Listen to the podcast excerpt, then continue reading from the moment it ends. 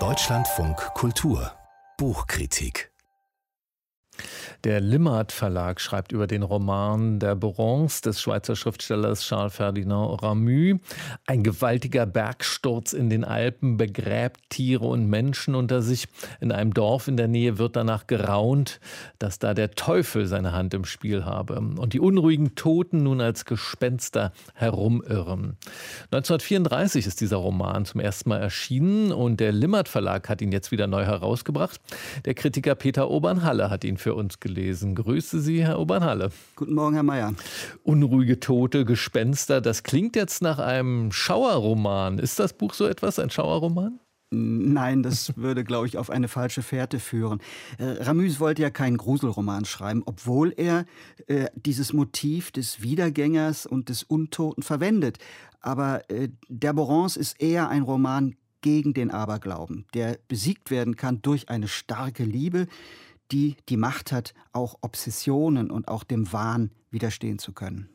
Sehr interessante Motive, die Sie jetzt da aufrufen. Aber schauen wir erstmal, was das überhaupt für eine Welt ist, in der das Ganze spielt.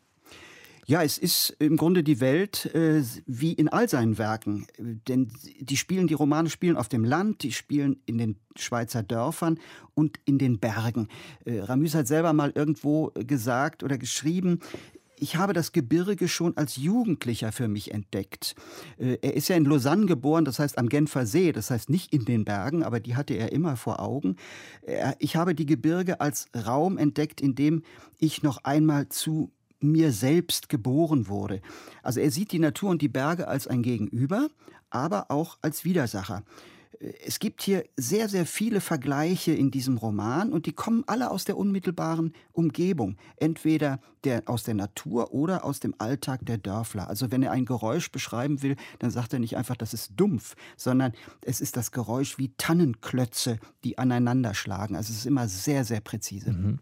Sie haben vorhin schon gesagt, dass die Liebe eine äh, doch wesentliche Rolle spielt in dem Roman. Also haben wir irgendeine Form von Liebespaar unter den Figuren, mit denen Ramü diese Geschichte erzählt?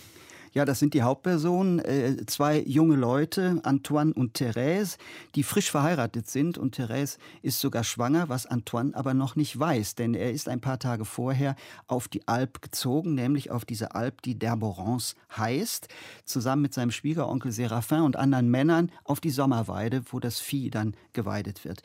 Ähm, und eine Woche nach seiner Ankunft oder nach ihrer Ankunft stürzt der Berg d'Herborance, äh, Unsinn, äh, äh, Diableret heißt der Berg, äh, auf sie hernieder, äh, was übrigens ein historisches Ereignis ist, aber das merkt man erst am Ende des Buches. Und die Leute halten alle für tot, das Vieh und die Männer, nur Therese nicht, denn sie ist sicher, dass diese verwirrte, abgemagerte Gestalt, also diese sogenannte Untote, der nach fast zwei Monaten auftaucht, ihr Mann ist. Und sie hat tatsächlich recht, nur verliert sie ihn gleich wieder, weil er nämlich losgeht und Séraphin suchen will und sie ihm hinterher, denn sie will ihn doch ins Leben zurückholen. Das ist ja ähm, offenbar eine ziemlich archaische Welt, auch jedenfalls aus unserer heutigen Sicht, äh, von der da erzählt wird. Da haben Sie schon gesagt, dass diese Vergleiche immer aus der Natur genommen worden. Muss ich mir da jetzt so auch so eine Art archaischen Stil des Erzählens vorstellen? Nein, gerade nicht. Der Stil ist sehr modern. Man hat das sogar kubistisch genannt. Es gibt so plötzliche Tempuswechsel, wodurch die Welt in Stücke zerfällt und dann ganz unerwartet zusammengesetzt wird wieder.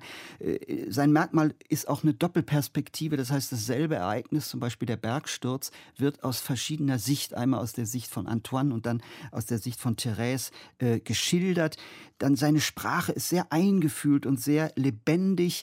Äh, tatsächlich spielt ja das Unwirkliche und über Übernatürliche eine tragende Rolle. Aber das wirkt sehr glaubhaft, weil es einfach zu dieser archaischen Welt äh, gehört. Und das kann ja im Übrigen böse sein oder auch gut, wenn die Leute ihn einerseits zum Beispiel für einen Untoten halten und ihn erschießen wollen, das kommt auch vor, und andererseits sie, Therese, von einer Stimme geleitet wird, die sagt, hol deinen Mann wieder zurück ins Leben. Jetzt sind Sie hörbar angetan von diesem Buch. Bei uns ist ja Charles Ferdinand Ramü nicht sehr bekannt. Welche Bedeutung hat er denn für die Schweizer Literatur? Ja, also ich hoffe, dass ähm, durch diese Anstrengung des Limmat Verlags in Zürich, also sein Werk wieder in Einzelausgaben und sehr, sehr guten Übersetzungen herauszubringen, er auch in das deutsche literarische Bewusstsein, also in Deutschland, äh, zurück äh, oder wieder herkommt. Ähm, er selber gilt noch vor Jacques Chessex wahrscheinlich als wichtigster französischsprachiger Autor der Schweiz. Der Autor Charles Ferdinand Ramu, sein Roman heißt Der Borons. Aus dem Französischen wurde der von Hanno Helbling übersetzt. Im Limmert Verlag ist dieses Buch jetzt endlich wieder da mit 200 Seiten. 24 Euro ist der Preis. Vielen Dank an Peter Obernhalle.